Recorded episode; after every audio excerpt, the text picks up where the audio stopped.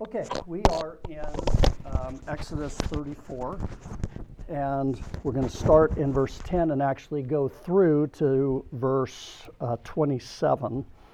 Uh, before we do that, I wanted to mention something from last week that I, I felt, I don't know if I did quite the best job with. We were talking about the goodness of God passing before Moses. And as we read that, the goodness of God, um, says God is um, talks he proclaims his name the Lord the Lord. So that is the I am and all that was involved in that. And then it says he is merciful and gracious slow to anger abounding in steadfast love and faithfulness keeping steadfast love for thousands forgiving iniquity and transgression and sin. And all of those are really good things. Then it says who will by no means clear the guilty guilty, we would assume, would be those who are not repentant, and that would be God's justice. And then it says, visiting the iniquity of the fathers on the children and the children's children to the third and fourth generation. And all of a sudden you stop and say, wait a minute, that doesn't seem quite as good that the sins would be visited on the third and fourth generation.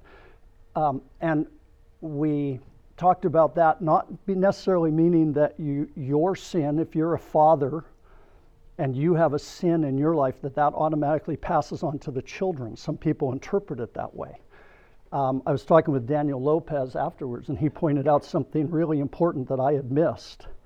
It doesn't say the sins of a father are visited. It says, it says the sins of the fathers are visited upon the third and fourth generation. And so um, I gave the example last week of the, the gal who came to me in class and uh, told me that her parents were divorcing and, and how that messed up her weekend. And we said it's going to mess up more than that. I mean, that has an impact on people. But that, what we're dealing with in the United States with the divorce and the illegitimacy and children who are born without parents, all of those things um, all are generational sins. They didn't start last year. When did those start? Well, probably 30, 40 years ago when a mindset shift took place and we moved away from God's teaching on marriage. And we are seeing that now. And this little gal in my class is dealing with sins of people who, uh, the fathers, the whole generation before. And you're seeing it play out in, in what's happening all across our culture. And those things are part of God's goodness because the, the sin that permeates society eventually causes um, a society to turn back to God or start over. A Societies rise and fall, and then there's a new beginning that takes place, but it's all part of the justice of God. So um, I, I kind of wanted to make that clear. We're, we're talking about things, uh, what, what we're doing now affects, uh, as a generation, affects what takes place two, three, four generations down the road. And, and we're seeing the fruits of that right now. So, um, so that was, that was last week. Uh, this week, we have um, a great passage of Scripture. Um, a, a, little part of it, it's a long section, and it deals with now God reestablishing the covenant. Um, I don't know if you, I'm sure you have, where you're fighting with somebody that you really love and things aren't right, and then somehow it's all done. And the cloud's clear, and life is good again, and it's forgiven, and it's taken care of, and it's like the, the, the storm is over. That's this week. The storm is over. God renews the covenant with the people and he uh, reestablishes it. And they are back um, in covenant relationship with God. so let us uh, read starting at verse 10. I said we'll go down through actually verse 28.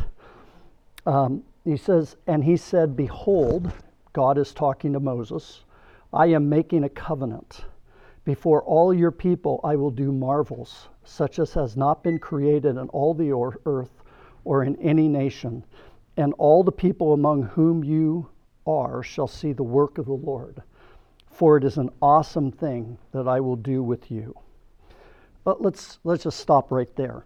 Um, God is going to renew the covenant. Um, we'll read the rest of it here in a minute. God's going to renew the covenant with the people. Uh, remember, Moses comes down from the mountain with the Ten Commandments and he smashes the Ten Commandments. It's actually Moses is acting on behalf of God, I believe. He breaks that covenant. They have, they have violated the covenant by worshiping another God. Moses breaks it, and really, they've been in limbo this whole time. And now God says, I'm going to renew the covenant. But what's amazing to me is the grace that's here. This is not begrudgingly renewing the covenant. This is not just, okay, I'll take you back. Look at the things that he says.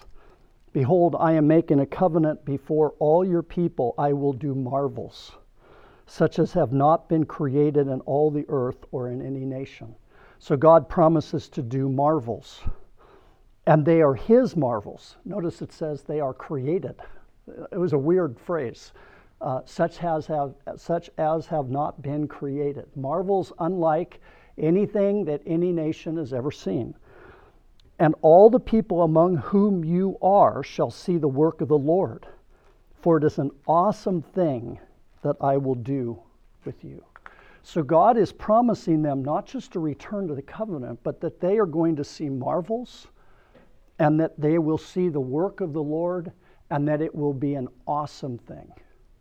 So this isn't just, okay, I'll take you back. This isn't just, let's start over. This is, um, it's, it's uh, you're, you're my people, and we're going to be, um, I'm going to be doing marvelous things among you. What are the things that he's talking about? What are the marvelous things that we're going to see with Israel? Think, think miracles. What are some of the cool things that happen from here on? Uh, plagues were before. They've already seen that. They've already seen that.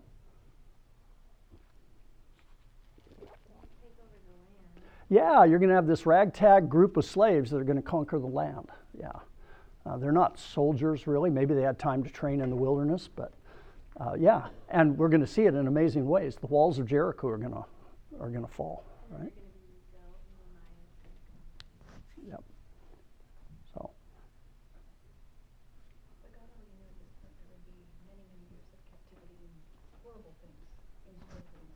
Yeah.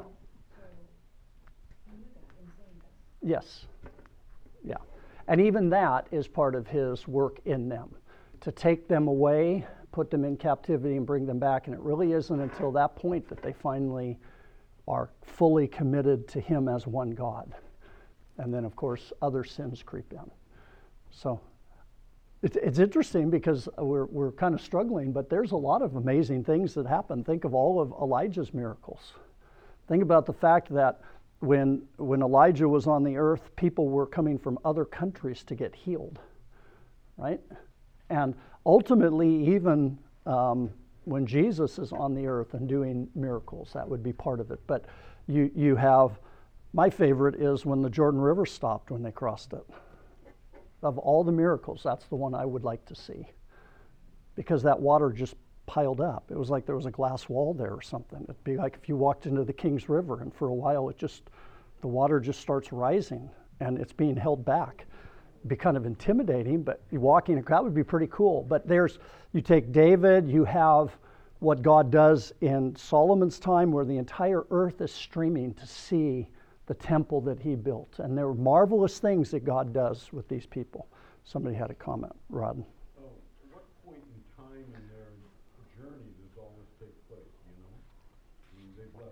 Right now? They're probably two months out of Egypt at this point.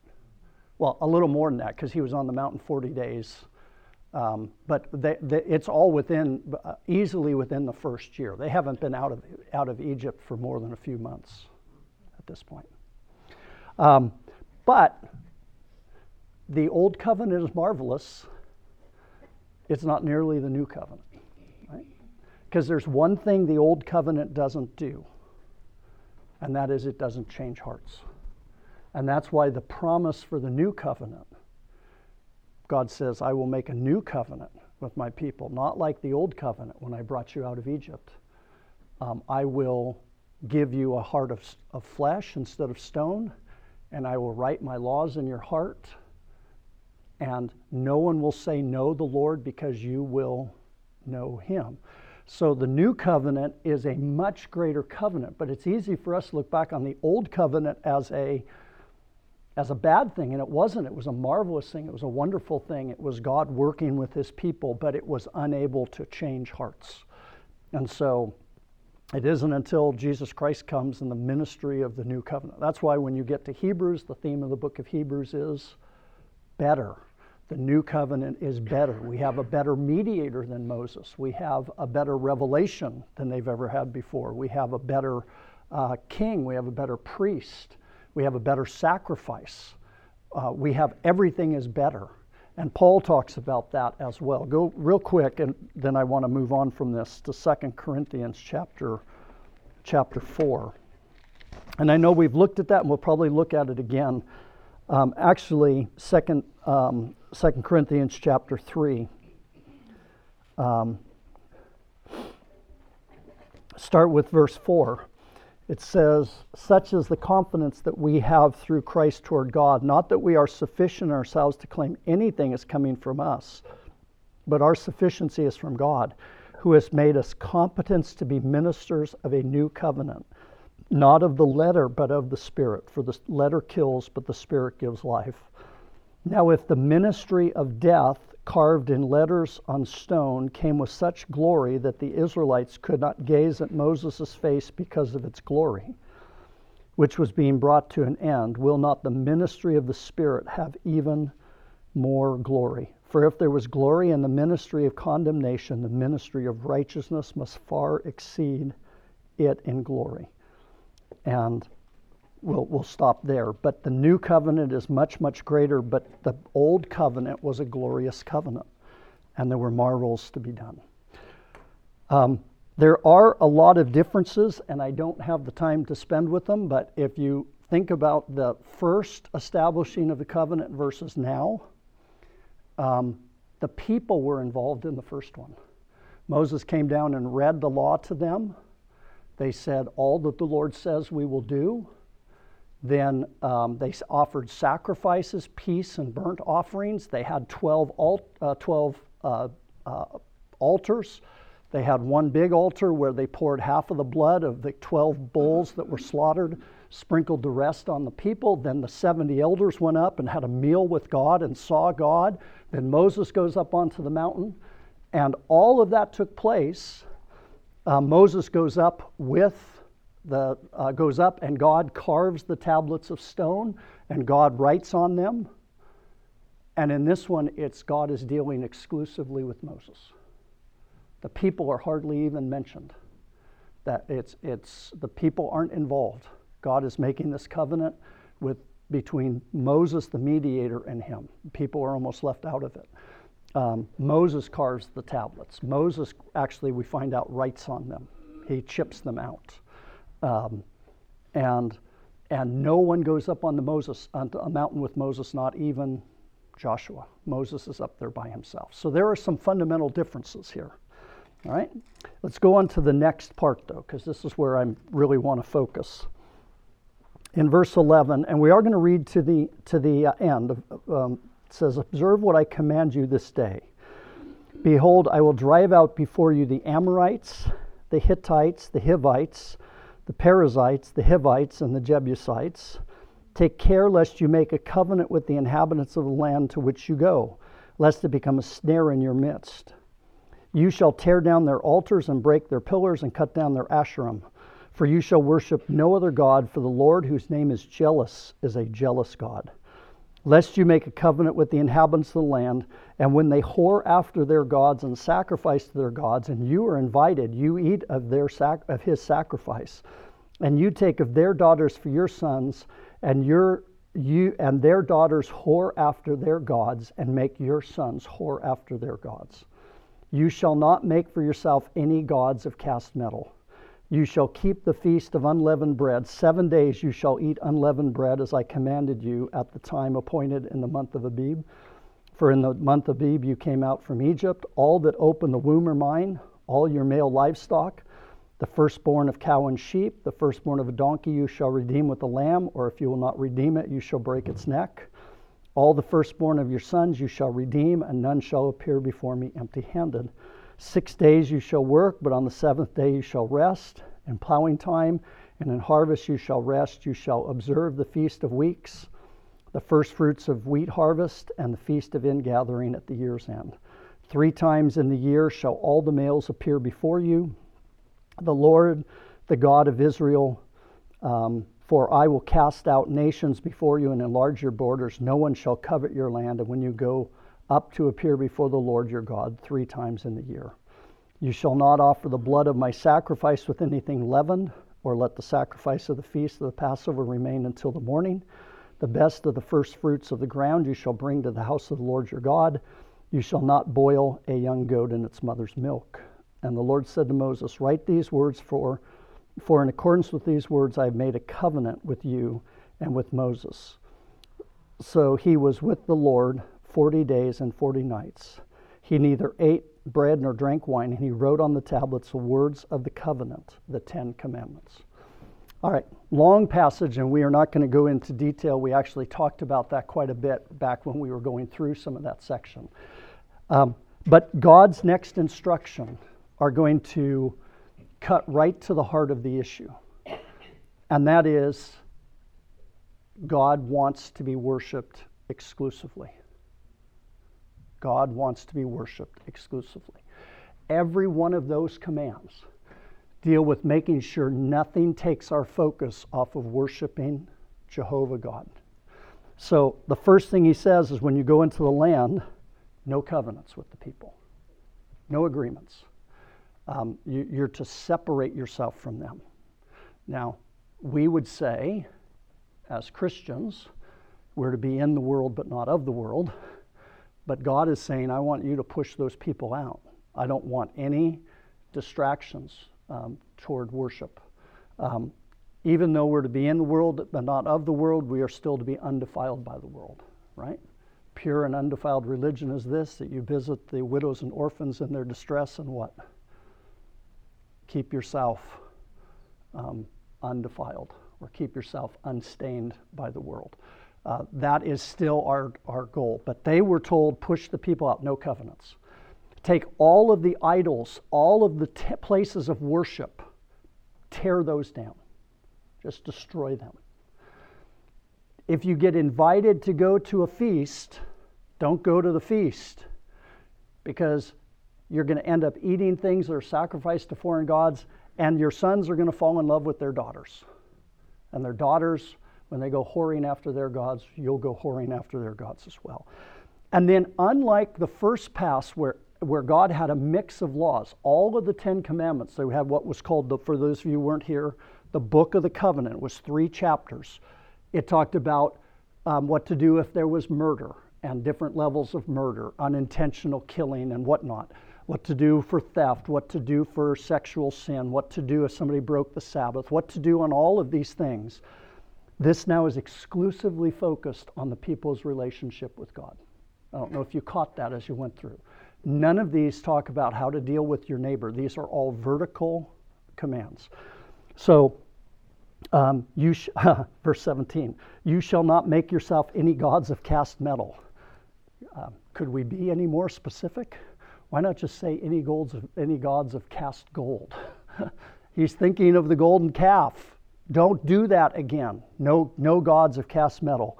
Uh, keep my feasts, the keep feast of unleavened bread, and then later on the feast of weeks and the feast of ingathering. Make sure that you're celebrating the feast of the Passover. Make sure that those feasts are celebrated. You're to come to me every man to Jerusalem three times a year or to wherever the tabernacle or the temple is. Um, all that open the womb are mine in verse 19. Um, because everything belongs to God. We owe Him everything, and that's a giving back to Him and acknowledging His ownership of everything. Um, six days you shall work and on the seventh you don't work. And oh, by the way, that applies to plow, plowing time and harvesting time as well. that means when you're really, really, really busy, right? You still don't work on the Sabbath. It separates you from the other people and it reminds you that everything comes from me. Um, and then um, you shall not offer the blood of my sacrifice with anything leavened. And then finally, the weird one you shall not boil a young goat in its mother's milk. And we talked about that before. That probably refers to a pagan sacrifice. We have evidence that that was part of pagan uh, rituals to do that. And so God says, keep yourself away from those things. Right? Um, here was the verse that caught my attention, and one that I think can be misunderstood. Right in the middle of telling him to break them to break down the altars, in verse 14, uh, it says, For you shall worship no other God. For the Lord, whose name is jealous, is a jealous God. Did you know God's name is jealous? Right? He, God says his name is jealous. And then, just to emphasize the point, he explains why his name is jealous. Why is his name jealous? Because he's a jealous God. All right? God's name is jealous. He is a jealous God. You will be surprised how many times in the Old Testament, especially in Genesis, Exodus, Leviticus, Numbers, and Deuteronomy, God calls himself jealous. Have we seen it before? Go back to Exodus chapter 20.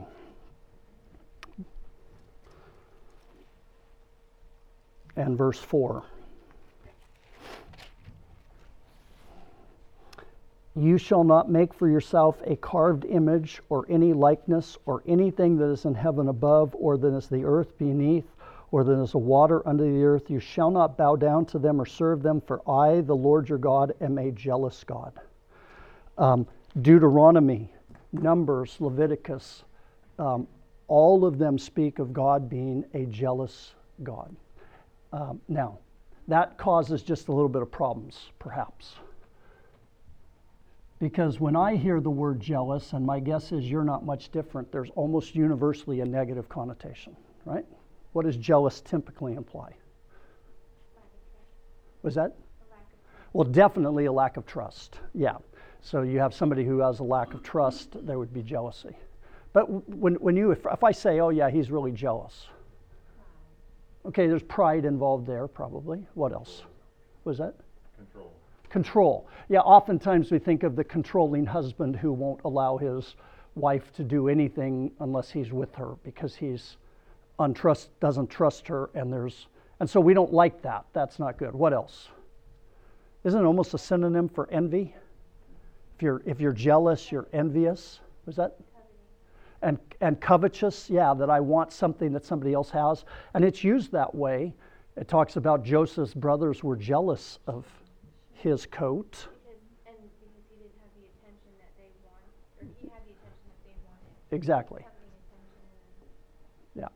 So, um, envy, covetousness. Um, we often, I often associate irrational type behavior, right? Somebody that is is uh, mad, almost green with envy. The idea that they're so upset, and all of those things are negative those cannot be true about what about our God, right?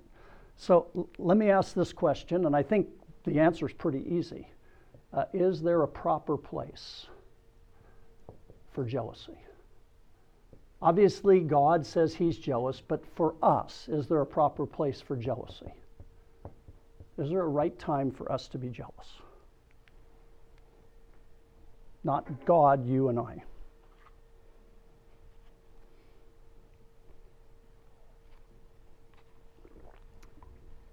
Okay. Absolutely, when you love, you can't, you can't, you can't have love without jealousy also. Okay. Um, I was thinking the same thing, because the reason that, that God, I, you know, from my human understanding, the reason that God is a jealous God is because everything else was, everything else begs for our attention. And we make idols of everything else, and we devote ourselves to everything else. And God loves his people. How can people love God if they're focused on all these other things? And I think in love, like in a marriage or, you know, what have you, there's jealousy there because my husband is my husband and my wife is my wife. Why are they, like, we're, we're one flesh, so why are they somewhere else Yeah. we're supposed to be ministering to one another? Yeah. Um, I think the best example, and the one that is going to apply almost perfectly to God's jealousy, is that for us, the most proper place for jealousy is in the husband wife relationship. Because of two things. As Ben said, there's love, or love relationship, and there's also a covenant relationship. And in that type of relationship, jealousy is perfectly proper. There are things that are reserved exclusively for a husband and wife, right? Um, April can go and talk to a man at church. That's not exclusively reserved, right? That, that's fine. Uh, she can go and spend time with girlfriends. She could perhaps, although my jealousy would start to rise, spend time with somebody of the opposite sex. Um, but, but even there is where something starts to happen because there is a protected aspect to marriage. And anything that breaks that um, is, is damaging something so important that jealousy is actually proper at that point. Um, and I, I was thinking about it in the context, like Ben, you said, love. I don't know if I'm jealous for my children. I might be jealous for their happiness, perhaps, but we let our children go, right?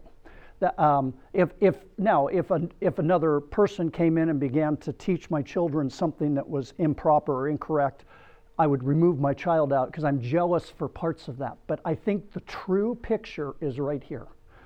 There is a place for jealousy.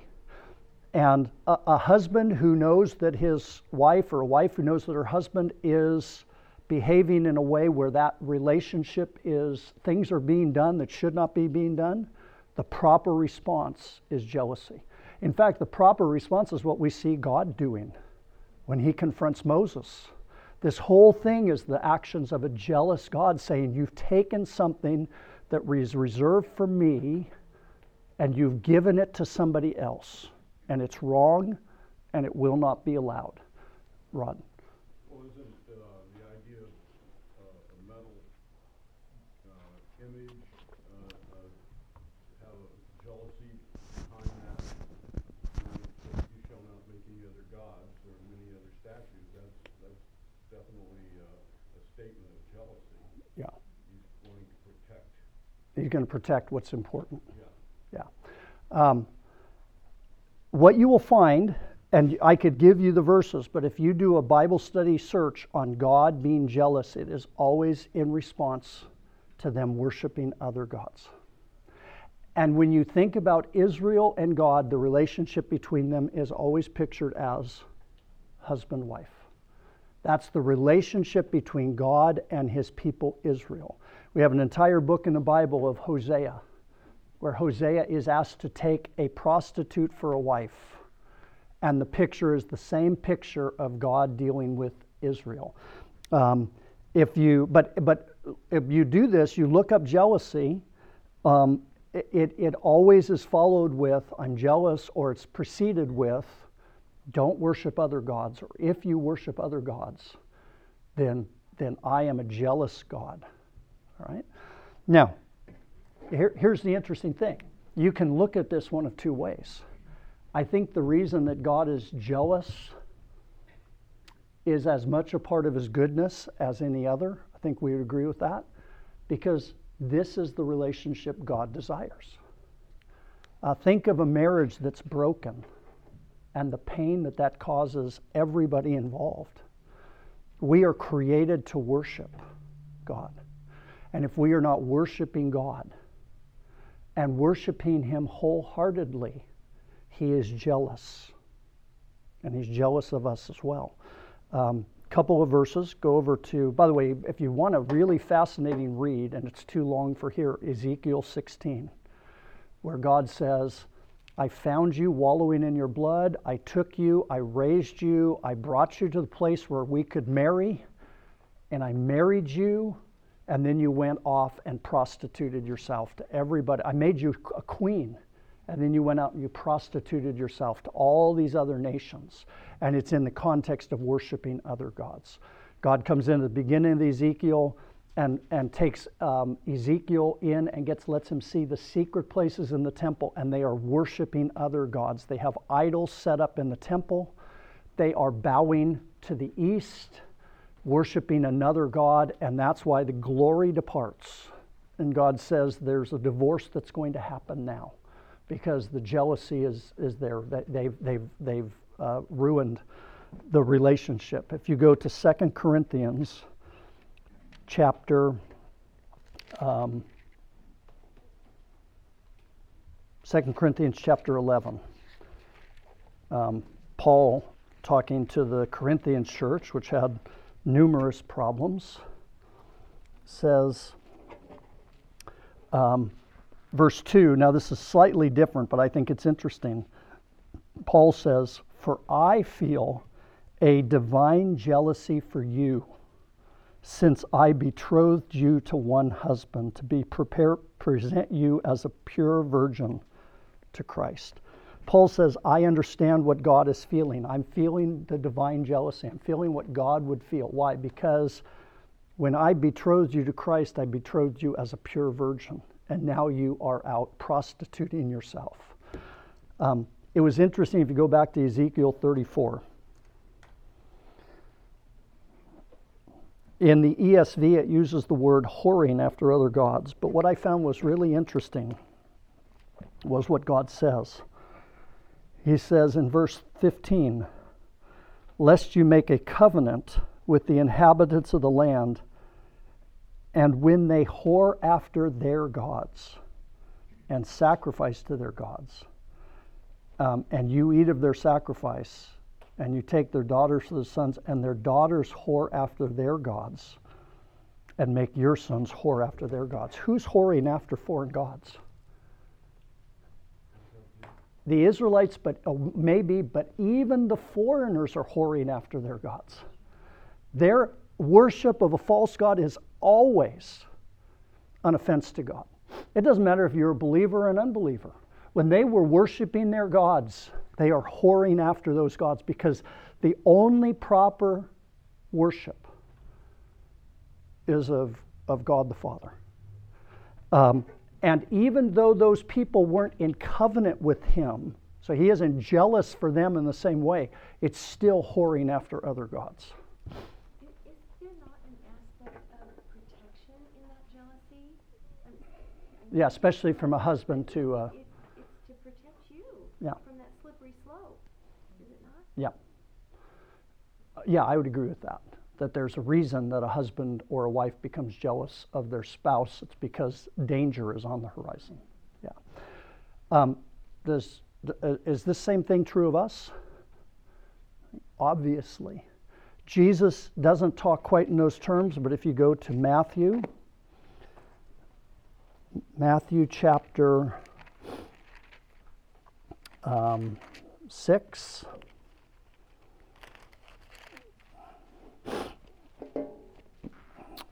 Starting at verse 19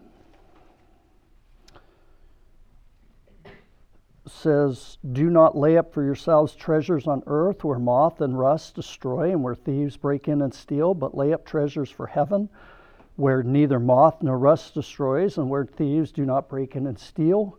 For where your treasure is there will your heart be also the eye is the lamp of the body, so if your eye is healthy, your whole body will be full of light, but if your eye is bad, your whole body will be full of darkness, and it's the idea of a single of singleness of vision. If then your light, the light that is in you is darkness, how great is the darkness? No one can serve two masters, for either you hate the one and love the other, or will be devoted to the one and despise the other. You cannot serve God and money. And then we go into the whole thing about not being anxious for our life. And finally, verse 33 be, seek after the kingdom of God and his righteousness, and all these things will be added to you. Therefore, do not be anxious about tomorrow, for tomorrow will be anxious for itself. Sufficient for the day is, is its own troubles. What God wants from us, and it's just as true. In fact, because we have a greater covenant, it's more true for us in a sense. No, it's just as true for everybody. That's not right. The only proper object of worship is God, and God settles for nothing other than wholehearted worship. And He will continue to work until we have that. Um, it's not okay to be divided in our affections. Uh, you know, if April came to me and said, you know what, Scott, I love you, but there is somebody else, but I tell you what, I'll just be with him one night a week. Is that okay? Oh, that's, that's just as bad, right? It doesn't matter that she's giving most to me, it's that she's giving what belongs to me to somebody else. And the same thing if those were reversed. It's not okay. And God is saying, they're, they're not even dabbling. You, you don't do any of that. So if we're going to have an application here, there's none of you who have a golden idol in your home. If you do, come talk to me afterwards, and we'll, we'll deal with that. What are, what are the gods, the false gods that we deal with that take us away from our worship, our single minded devotion to God? You can answer what other people may deal with. Anything is the word. Anything, anything. But let's be a little more specific. Yes, anything. But I think they work, Your work. your work, and maybe as Americans, our prosperity. And we tie into our prosperity our security. And all of those things can become a God pretty, pretty easily. What else? Education. Was that? Education. Education, ex- explain. So I'm just curious as to why you say that. As a teacher, I'm very offended. No, I'm, I'm kidding. I'm kidding. Because in our culture, I think so many folks, I'll just say worship as the altar of education. I- I- I- If you just graduate high school, that's not nearly enough. Come on. Well, if they're concerned about not so much education, but the letters behind their name, Okay. that becomes them rather than their name. See, I would take a different tack. I would say that the, there's an idea that if we just educate enough people, we'll solve our problems.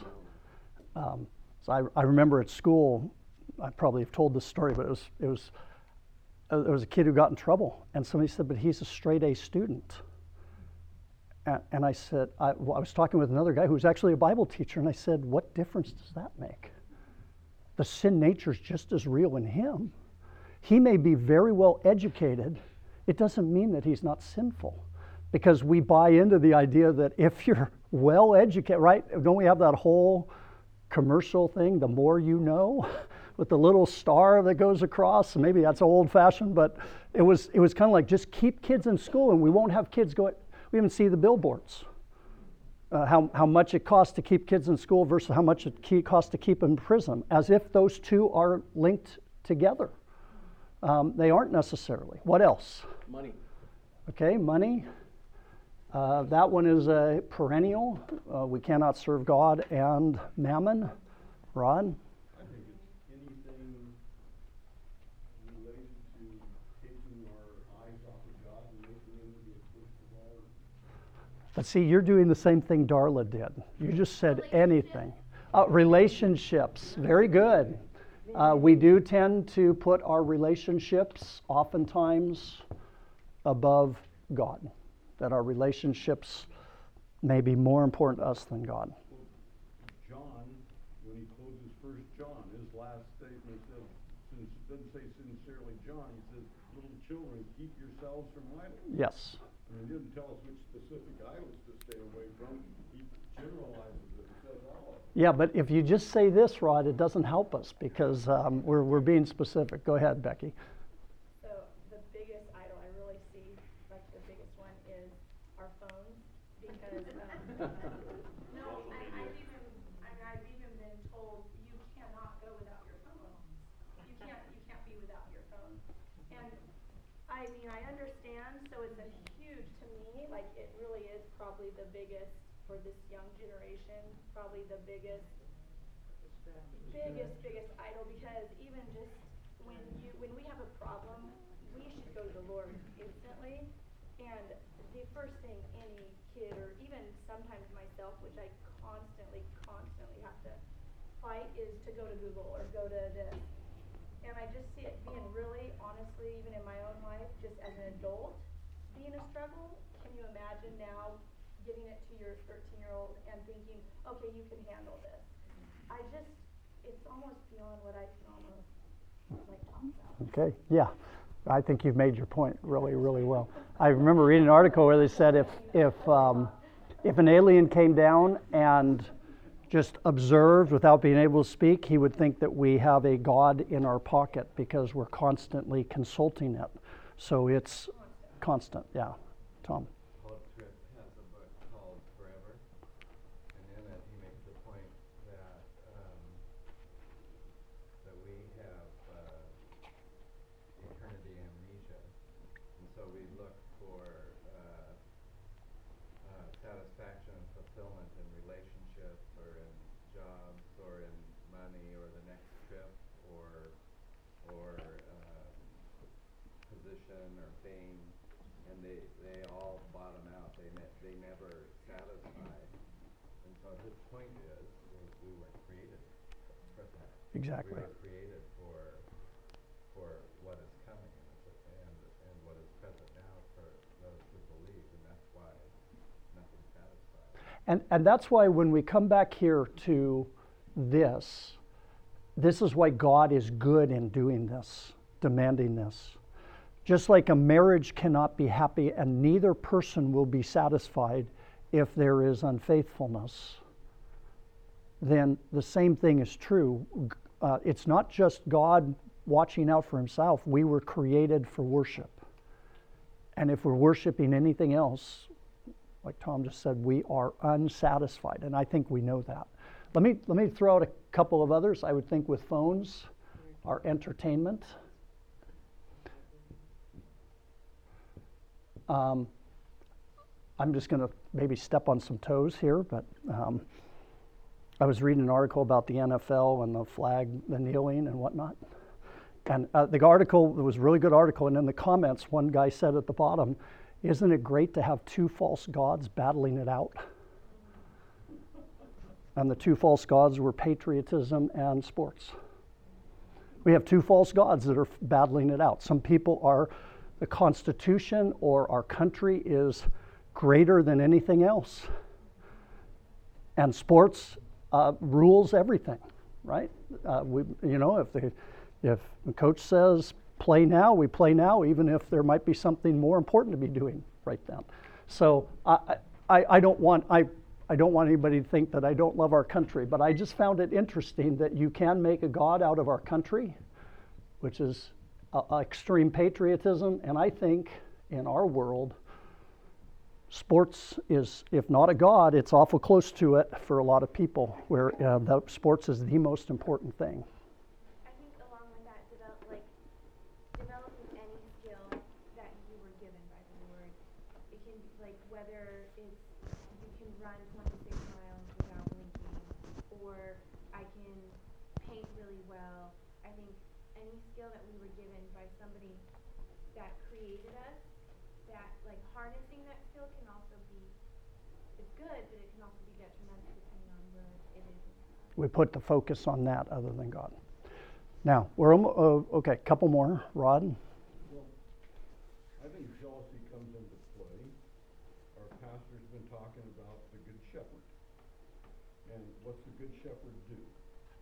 He leads his sheep beside still waters, he takes them into green pastures, he restores their soul, he does all those things. So jealousy comes in a anxiety, when anxiety takes over in our lives and we're not trusting him to take care of those, all of those things that are needed. Okay. Jay? Appearances, what we wear, how our houses look, all of those outward kinds of things. Okay, so outward appearances. Very good. Lisa? Was that? Health and fitness? Yeah.